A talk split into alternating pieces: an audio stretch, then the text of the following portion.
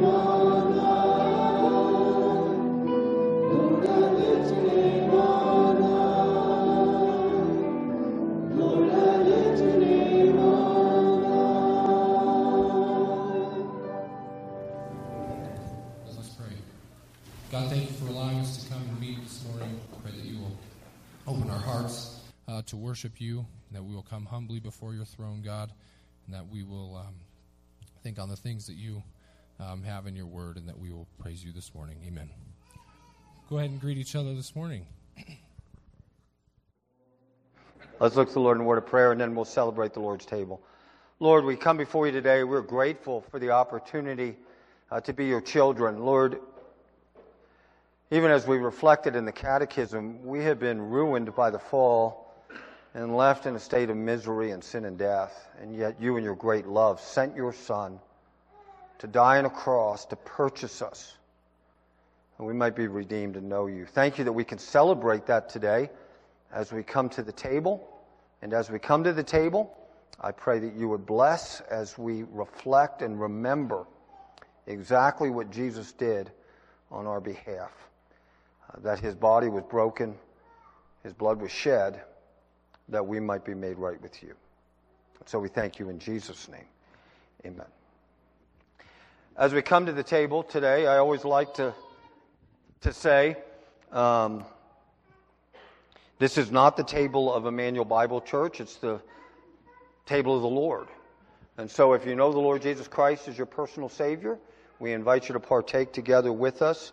Uh, the way we have been doing um, administering the Lord's table ever since the COVID thing. Is um, we've been using the prearranged um, cracker with the juice, and they're in plates here at the front and on the side. I think there's a set of plates in the back as well. And um, after we pray, while Nina is playing, we invite you to take to come and serve yourself. Um, because of the width of the aisles and so forth, and maybe some of you are not uh, it's a little more difficult for you to come forward, um, have somebody pick it for you, or a representative of your family want to come and get for everybody else, that's great, and then hand them out there to your family. And then after a few minutes, after we've all been served, we'll come back and partake together. And so hold that, and then we'll take the bread, and then we'll take the juice. Today is June the 6th, which to anybody who knows history, is also what? D Day. It's the day that the American and British forces landed on the beaches of Normandy, on those various places, those various beaches that had been so fortified by the Germans and, and uh, their uh, Confederates. And it truly was, in many ways, the longest day. And many men lost their lives there in the pursuit of justice and freedom. And, um, you know, that greatest generation is swiftly passing away from us. It's important that we, as a society, remember all the sacrifices, exactly what happened um, during that period of time. Uh, one of the mementos in our family that's very precious to us came from, uh, from Amy's side of the family.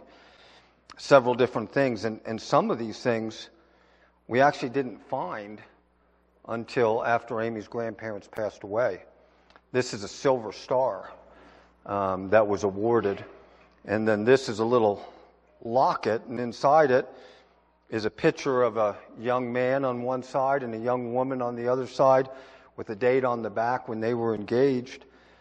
And then here's another little thing with a, her name, Amy's grandmother's name was, was Rose, and she was a riveter on B 17 bombers. And this is a rivet from a B 17 bomber that she was assembling, I think, in Florida, and a little picture of this man that she was engaged to. And on the back of this silver star, Amy's grandpa's name was Merlin. But on the back of this silver star is the name of another man. His name is Ralph Rammel. And um, Ralph was awarded the Silver Star, which is the third highest um, combat recognition that you can get in the armed forces. He was awarded it um, posthumously after having been killed. Um, he was killed leaving his foxhole, the safety of his foxhole, to go out and to rescue some buddies who were under a mortar attack. And after Ralph left his foxhole, he was killed in that barrage and died. And so Amy's grandmother, Rose, her fiance, literally gave his life in order that we might be free. And what's even more special to us as a family is to think Ralph gave his life so that Amy could come. If Ralph had lived and married Rose, I'd have never had my beautiful bride. And um, in a very literal way, he gave his life so someone else could live. And I often think about that with Christ that Christ gave his life so we could live, so we could be free from sin, so we could have a home in heaven. And the most important thing for all of us is not the freedom that we enjoy in America, although I love it. The most important freedom, my friend, that you could have is a freedom from the tyranny of Satan and sin. And the only way you can have that is by a gift. When it tells us in the scripture, the wages of sin is death, but the gift of God is eternal life. It is a gift. So as we come to the table, let's remember, you know, we've just come off Memorial Day, we've got D Day today to remember. And that's important.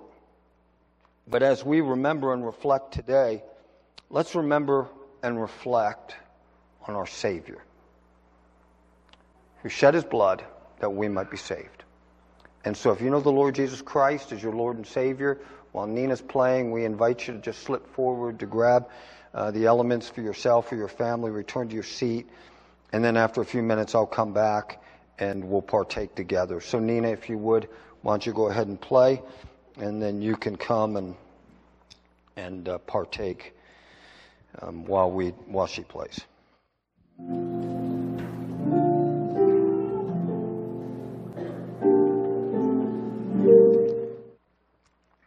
For as often as you eat this bread and you drink this cup, you proclaim the Lord's death until he come.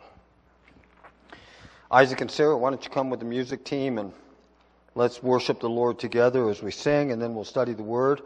While we're singing, the men are going to come and they'll be passing the plate while we're worshiping the Lord in song.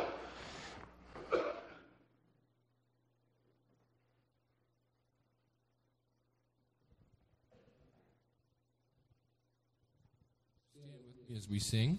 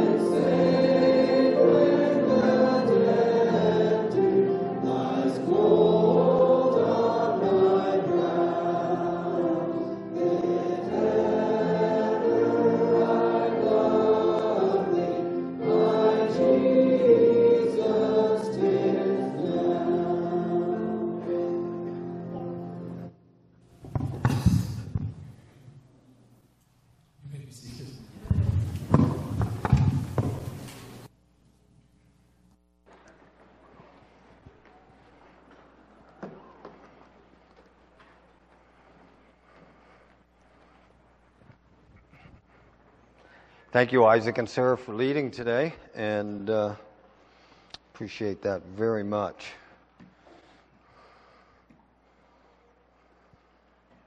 You could stand the whole time, I guess, too, if you want. I don't care. If you got to stretch as we go along, feel free. Romans 9 through 11. We took a brief break from the book of Romans. We've been studying the book of Romans for well over a year, and we're in chapter 9. We took a break and did a, just a brief couple of weeks talking about worship. And then last week, of course, Steve King was with us. It's good to see Steve, and I know that you were blessed by his ministry among you. Today, we're going back into chapter 9. And so this will be introductory. What I want to do is I want to take a look back where we've gone in the book, and then I want to take a look forward as we go further into chapter 9.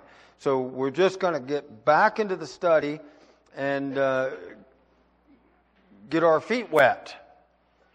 And I imagine as we go through Romans chapter 9, 10, and 11, we're going to get a whole lot more than just our feet wet. Because this is pretty deep waiting. This is a portion of the book, Romans chapter 9, 10, and 11, are actually probably some of the most hotly contested and debated verses and chapters in the entire Bible.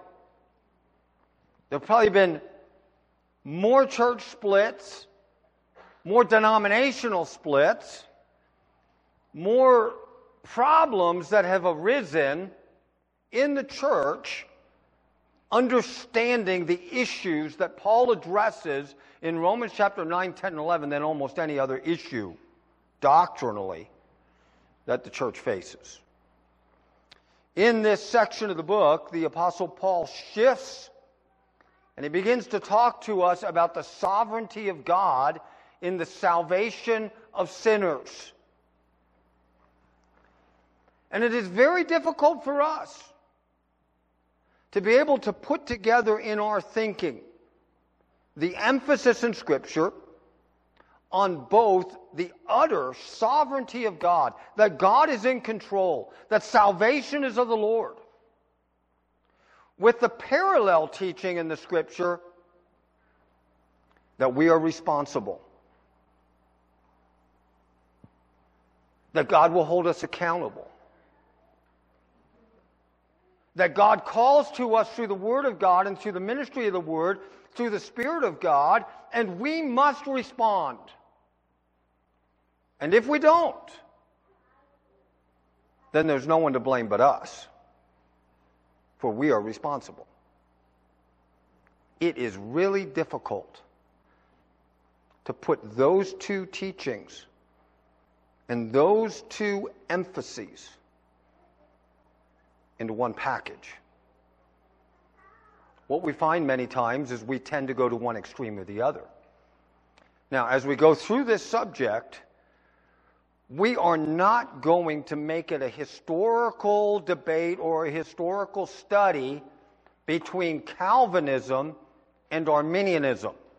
We're not really going to go there. We'll probably mention those men somewhere along the way because it is important.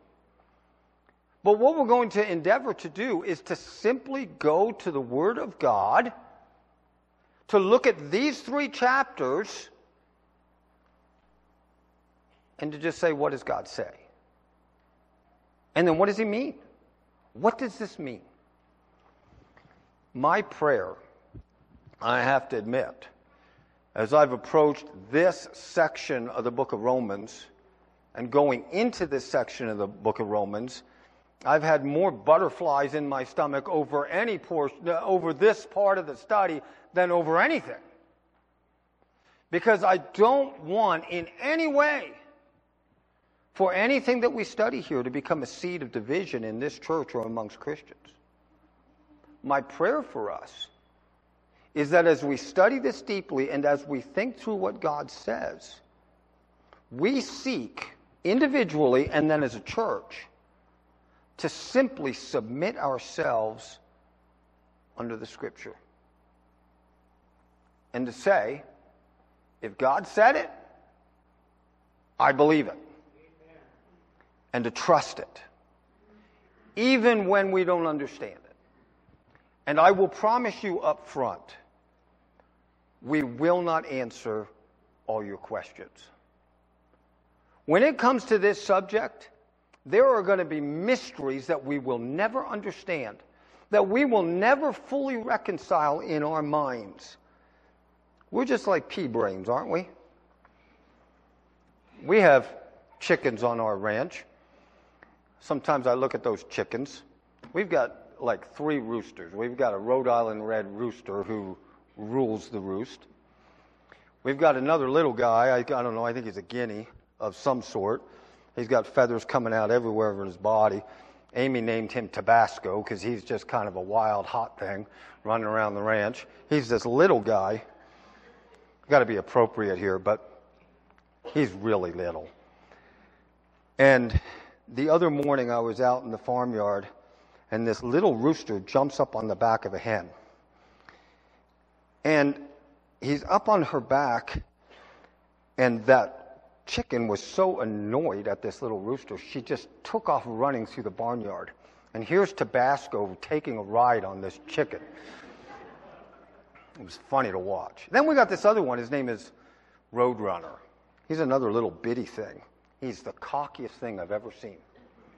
He's just this little bitty guy, and he just, you know, you go out to the barn, and he's all the time, he runs up behind you, and he's going to peck your heels. He can't get anything else because he's so small. So he'll come and maybe pecking at you or chasing you, and you just stop and look at him, and he just stops and he looks the other way, like, you know, I wasn't doing anything. And then you walk away and he comes again, you know. So me and Roadrunner have this thing going. Just because he's a cocky little bugger, whenever I get the opportunity, when I go in the hen house at night, I'm to lock up the chickens at night so the fox don't get the hens. I'll go in there and Roadrunner will be roosted there. And I always go over, and it's just dark enough, he's going to sleep. So I always pick him up and I'll put him under my arm and we'll walk around and do the rest of the chores and I'll pet him, you know, and he'll be looking up at me. Then I'll go back and put him back in. And I was watching him the other night, you know, and he's got these little beady eyes, little head, and he's looking up at me. And I'm thinking, with that little pea brain, he has no idea what I'm doing. He has no idea who I am. He knows nothing about my life. He doesn't even know why we take their eggs every day. He doesn't know that we like to have them fried or boiled or whatever, that they're great in a He doesn't know anything. That's stupid, but look. Think about we, what we are in relationship to God Almighty. This infinite being who we can't even begin to fathom, who is a Trinity Father, Son, Holy Spirit, one being. I, we can't understand that. Not only is He God Almighty who can do anything, who at the word of His power simply spoke into existence everything that we see and know. He is that powerful. And he didn't have to sit down and say, oh man, I really goofed there. I got to go fix that. No, when he did it, when he spoke it, and it came into existence, it was good, it was perfect, and it worked exactly as he intended. So the planets were all orbiting exactly as he wanted, in exactly the right ratios and in exactly the right distance from one another, and the sun doesn't burn up the earth, and we can live here, and we have oxygen and all the things that we would need, He gave to us. He put coal in the ground and oil. He gave us food, everything. And He got it right and it was good and it was perfect. Think about who he is. And then we come to this subject, and we are mystified by it. Rightly so. Because I don't think we'll ever understand it. Now, what I want to do is we look into this, and as we begin to think about it, let's just go back and retrace where we have been in the book of Romans. The book of Romans is one of the biggest books in the New Testament as far as an epistle. In the New Testament, there are how many gospels? Four, right? Right? Matthew, say them with me. Matthew, Mark, Luke, and John. Each one of them records for us a portion of our Savior's life and does so from a little bit different perspective. Then we have the book of Acts. It as well is a historical narrative of the founding of the church. It gives to us a frame of reference. Then we come to the epistles. The epistles are letters that were written by Christ's apostles. The word epistle simply means a letter. And in these, we have an explanation of all the things that Jesus did and taught. And then the Holy Spirit expands on them and gives to us a inspired, inerrant explanation of the gospel and the Christian life. The book of Romans is one of the longest of those epistles. 16 chapters. In those chapters, the Apostle Paul, the Holy Spirit, is developing for us an understanding foundationally for the gospel. The most important thing that the church does in exalting God and glorifying Him and bringing us as people to worship Him is to teach and to preach and to proclaim the gospel. That is why at the beginning of the book of Romans, the Apostle Paul says, For I am not ashamed of the gospel, for it is the power of God to salvation to everyone who believes to the Jew first and also to the Gentile. For in it, the righteousness of God is revealed from faith to faith, as it is written. The just shall live by faith. In explaining the gospel, the Apostle Paul in the book of Romans takes us through various steps. If you'll remember, as we studied the book of Romans early in our study, we talked a lot about sin. We'll talk about sin again. It comes up all through the book. But in those first three chapters, the Apostle Paul made the focus of what he was teaching an exposition, an explanation of what it means to be a sinner. Not only what it means to be a sinner, but what that condition has caused and what its consequence will be in our life. The consequence of being a sinner is death and hell, as we read in the Catechism. Moreover, we see in the book of Romans, none are exempt for all have sinned and fallen short of the glory of God. So he deals with sin. Listen, you will never know you need a Savior until you first recognize you have a need. And the reason for that need, the core of that need, is because we are broken in sin. So Paul deals with sin. He then deals with salvation. He talks about justification. He talks about the way we are justified, the way we are declared not guilty before God. That we are sinners, and yet God declares us not guilty. How can God do that? How can God be just and still justify you? We've used the illustration before. A judge in our district court just out of his goodness of his heart, decided to pronounce a murderer innocent. He was guilty. He had done the deed. He stands before the judge, and the judge says, Well, you know, you're really a pretty good guy. I know you're sorry for what you did. Just don't do it again. I forgive you. We forgive you. No big deal just go on with life. How would you look at that judge? Would you think he was just? Would you think he was good? No. How can God pronounce any one of us justified when we are truly guilty? The only way he can do so and still be just is because his son, Jesus Christ, paid the price of our redemption. Amen. He died for us. Salvation, justification. The next thing is sanctification. So we get to chapter 6. Apostle Paul begins to talk to us about how then this powerful gospel works in our life in such a way that he not only saves us from the effect, the penalty of our sin, he also delivers us from the power of sin. So we don't have to live under the domination of our sin anymore.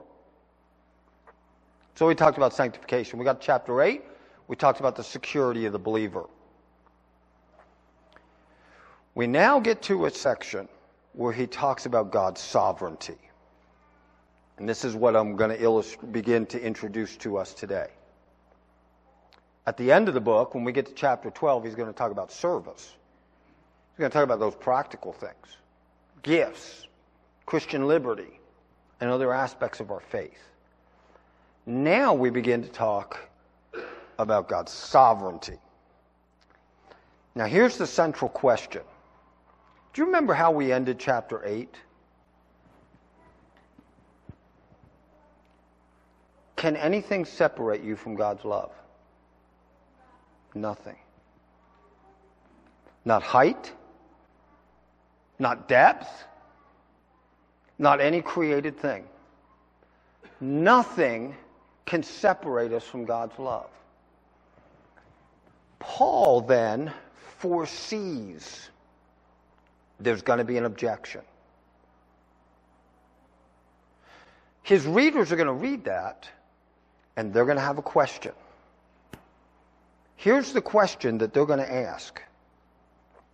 Since nothing can separate us from God's love, then what happened to Israel?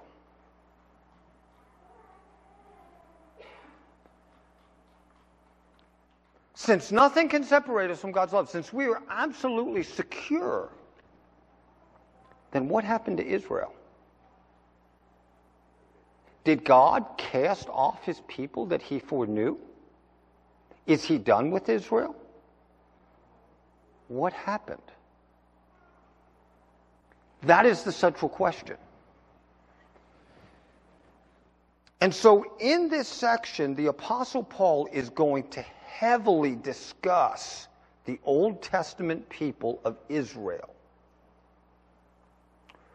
What happened to them? What happened when they disobeyed God? And God puts them on a shelf. What happened when they rejected Jesus Christ and they crucified him? What happened? At that point, did God cast off Israel? And if he did, if God divorced Israel, then what does that say about me? What if I disobey him? Will he divorce me? Well, he just said nothing can cause him to separate from us. So, this is the core question. If God divorced Israel, will he also divorce the church? And how does that dovetail with chapter 8 when he says, nothing can separate us from God's love? That's the core question. That gives the framework of what the Apostle Paul is discussing here. Having said that, let's jump into these three chapters for a minute and let's look at them in an overview. Okay, let's just do an overview so you know where we're going. We're going to get down into the nitty gritty of it, but let's do an overview. Look at how he begins in chapter 9, verse 1. Right after saying, let's, let's go back to chapter 8 so we put that back in our mind. In verse 37 of chapter 8, he says, In all these things we are more than conquerors through him who loved us. For I am persuaded, I am certain, neither death nor life, nor angels, nor rulers, nor things present, nor things to come, nor power, nor height, nor depth, nor anything else in all creation will be able, will have the power to separate us from God's love in Christ Jesus our Lord. Nothing. And then he says, I am speaking the truth in Christ. I am not lying. My conscience bears witness in the Holy Spirit. I have great sorrow and unceasing anguish in my heart. And notice what Paul says here. For I could wish that I myself were accursed and cut off from Christ for the sake of my brothers, my kinsmen according to the flesh. They are Israelites. To them belongs the adoption, the glory, the covenants, the giving of the law, the worship, the promises. To them belong the patriarchs, and from their race, according to the flesh, is the Christ, who is God over all, blessed forever. Amen. And then he says in verse 6 But it is not as though the word of God had failed. And then he makes the statement notice this For not all who are descended from Israel belong to Israel. In other words, Paul is going to begin to make a mention here and to begin to develop the truth that there is a national election of Israel. God chose the nation of Israel as his chosen people through whom the Messiah would come. There is a national election. But there is also an individual choice. Not everyone who is in the national group, ethnicity of Israel belongs to spiritual Israel. See how he makes that point? Listen to it this way. We just talked about security. Now, there was great blessing for the Jewish people to be born as a Jew. They had the law, they had the worship, all the things that we just read. Great blessings by being ethnically an Israelite. But not everyone in that category has individually been saved. Did you know there is great blessing in being born into the church? By being born into a Christian home. By being raised in an environment by a mom and dad who love you, who take you to church, and pour their life into you. There's great blessing in that. It's also great responsibility, like with Israel. But here's the truth not everybody that is a part of the ethnic church, the visible church, is of the spiritual church.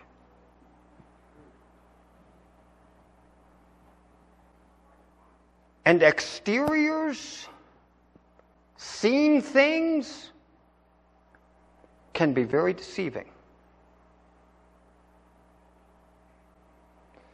And so Paul is going to develop this. There is great blessing in being born corporately into the people of God. But there's also great responsibility with that. And we will see at the end of this section, he says, let us fear.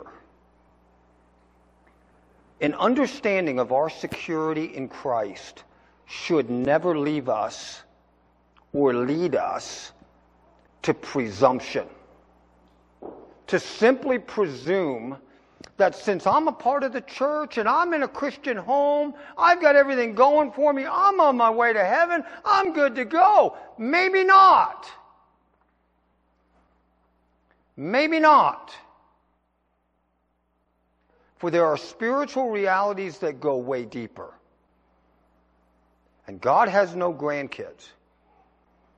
we must individually, personally deal with him in the matter of repentance and faith. Now, notice with me the chapter. So he begins in chapter 9, and he is going to deal with the undisputable sovereign hand of God. Notice verse 14. What shall we then say? Is there injustice on God's part? By no means. For he says to, Moses, notice this, I will have mercy on whomever I will have mercy. And I will have compassion on whomever I will have compassion. So then, it does not depend on human will or exertion, but it completely depends on God who has the mercy. Then you get to chapter 10. And in chapter 10, you know what he's going to say? I just want us to think about this beautiful balance in the scripture. In chapter 9, he's going to say, It is God who shows mercy, it is God who has compassion, and everything depends on him. And we're going to get to chapter 10, we're going to get to verse 13, and he's going to say in those verses, He's going to say, For whoever, for whoever, think about that. For whoever, the free offer, Romans 10 13, for whoever shall call on the name of the Lord shall be what? Saved. If it is in your heart to call on Jesus Christ for His mercy, He will save you. If you do not call upon Him and you do not trust Him, your sin condemns you already. And you will be lost. Then we get to chapter 11, he's going to go back to the subject of Israel. He's going to talk about Israel, he's going to talk about ethnic Israel. And so, what I want us to think about here as we go through this, there's going to be these continual themes. We're going to talk a lot about ethnic Israel, we're going to talk about God's sovereignty, and we're going to talk about human responsibility. So, I probably won't really please anybody because if you're a hyper Calvinist, you won't like me. And if you're a hyper Arminian, you won't like what we have to say. But what we're going to attempt to do is just stay with the book, and when the Bible says this, then we're going to say this. It depends on God. And we'll stand on it. And then when we get to chapter 10, and he says to us, Whosoever shall call on the name of the Lord shall be saved, we're going to rejoice in that and we're going to preach that. We'll just teach the scripture. And we'll go through it verse by verse, and we'll try to come to an understanding of what God is saying to us, not only about who He is, but about how we are responsible and what we must do in response to his mercy. So we'll talk about ethnic Israel, we'll talk about sovereignty, we'll talk about responsibility, we'll talk about uh, the church, and then we'll summarize it and bring it all together. Look at the end of chapter 11. At the end of chapter 11, in verse 33, he says this Oh, the depths of the riches and wisdom and knowledge of God. How unsearchable are his judgments and how are inscrutable are his ways. For who has known the mind of the Lord? Who has been his counselor? Who has given a gift to him that he might be repaid? For from him and through him and to him are all things. To him be glory forever. Amen. Now, there are three lessons that I hope to develop real quickly today, and then we're going to close. you know, it is so easy for us. We're so prone to extremes. I know I am. We all are. We tend to get on our hobby horses, the pendulum swings, and we go over here and then we're over here. There are three lessons that I want to draw our attention to in these three chapters that will undergird what we talk about over the next few weeks. One of the lessons that I think is very important is when we are talking about the sovereignty of God, the sovereign wisdom of God, the sovereign power of God, is that when we truly understand the sovereignty of God, that confirms to us that God loves fallen men. He loves men.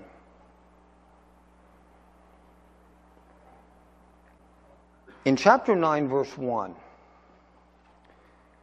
Paul is here writing. He says, I am speaking the truth. I am not lying.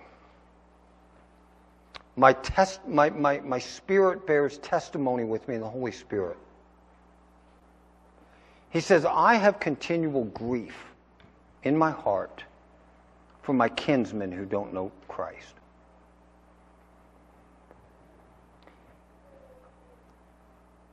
It is inconceivable for me to think of the Apostle Paul having that kind of anguish, where he would say, I could even wish that I was accursed from Christ. And think that somehow that operates in his life independent of the Holy Spirit. What I mean by that is this it's not like God only loves certain people and everybody else, tough luck. But Paul somehow must be better and greater than God, more perfect than God, because in his heart, he loves his people. He loves the nation of Israel. He would die for them. He would be willing to be accursed from Christ for them so that they could be saved. He was willing. Think about what Paul was willing to do. He was willing to endure beatings, bloodshed, shipwreck, all those things. Paul was willing to endure those things so his people and other people could hear the gospel. He loved people that much. It is inconceivable to think that he could have that kind of love for people and it not come from God. It had to come from God, didn't it? That's God's love. Which tells me what? God loves people. And when God lives in your life in power, when the Holy Spirit fills you, you know what that makes you do? You don't walk around with your nose up in the air thinking you're better than everyone else. No. What does it make us do? It breaks our heart for those who don't know Christ. It causes us to weep and to grieve. How often is it that in our prayer closet, on our knees, our heart is broken for our neighbors? How often? And I don't say that pointing my finger at you, I say that with four pointing at me because it is so easy to have a hard heart. But I'll submit to you the more you love God, the more you walk with God, the deeper we know His heart, the more we will feel love for those who are standing on the precipice of eternity and ready to fall into the flames of eternal hell. So, this should not just be like head knowledge that causes us to think about the chosen frozen or the frozen chosen, whatever way you want to put that. This should be a knowledge of a God who loves. We see it in Paul's life. Number two, a right understanding, a right view of sovereignty embraces human responsibility. We will see that in chapter 10.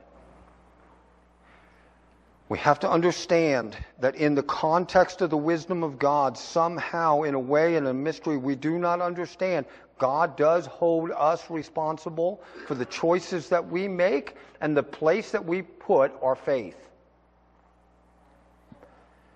And so we see that there is a dovetail, there is a putting together in the scripture, in this great section in which we talk about the sovereignty of God, he also talks about human responsibility. And one of the things we will see here is this. He's going to talk about faith. We're saved by faith. And faith comes from what? He says in Romans 10 17. Faith comes from hearing the word of Christ. The last thing that we will see about a right view of sovereignty is a right view of sovereignty destroys human pride and exalts God. I guarantee someone who looks at their election and somehow they get proud and haughty and high minded with that, they have completely lost the spirit of the Scripture. For when we truly understand, it is not of the one who wills, it is not of human exertion, as he says. It is of God who shows the mercy. And then you look at yourself, and I look at myself, and I say, Behold, what manner of love the Father has bestowed on me, that I should be called a child of God. There is nothing in me that is worth that. It destroys human pride. It is so easy to be proud. It is the default setting of the human spirit. Go with me to John 8, and we'll close with this. I want to just show you something in John chapter 8. In John chapter 8, Jesus is having a conversation uh, with the Jews of his day. This is important because we will be talking about the Jewish people much.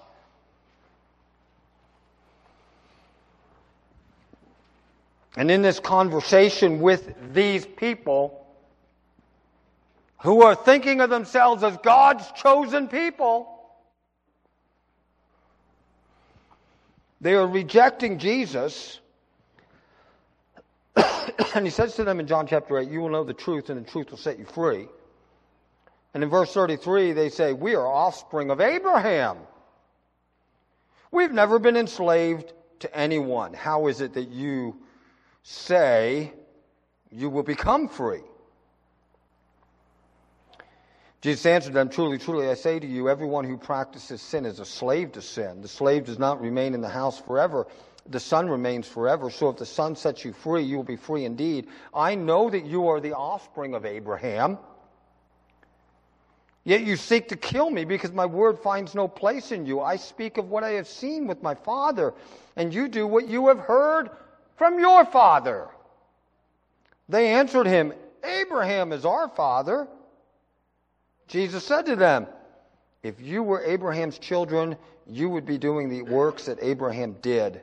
But now you seek to kill me, a man who has told you the truth that I heard from God. This is not what Abraham did. You are doing the works your father did. They then make an accusation. They say to him, We were not born of sexual immorality.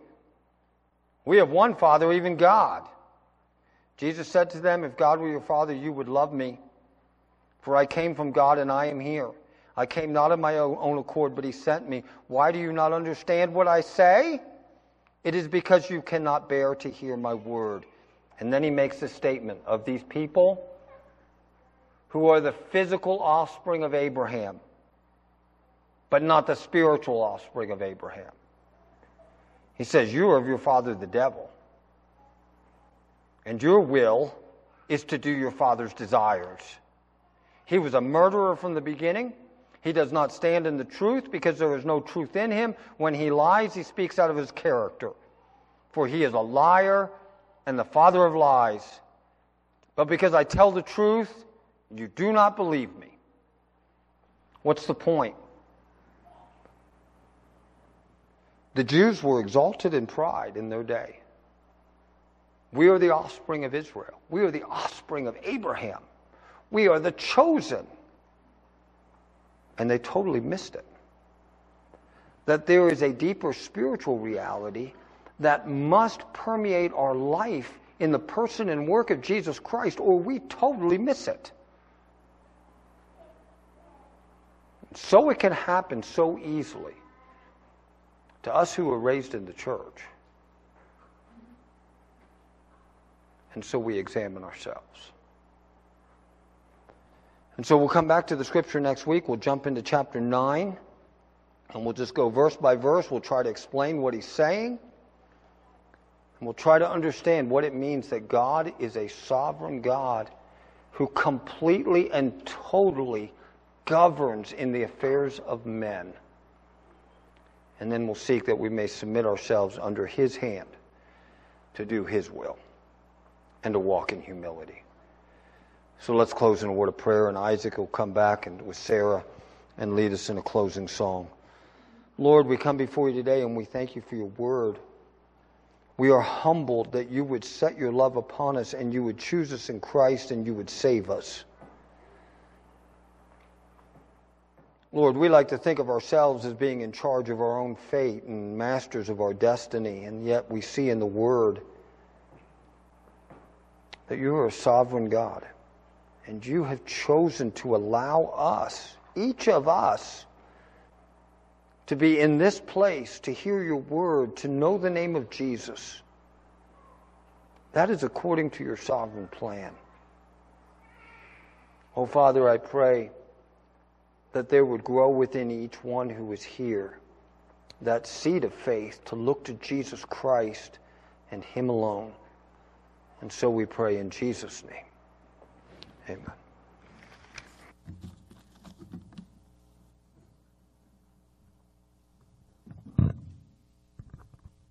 Go ahead and stand with us as we close in singing.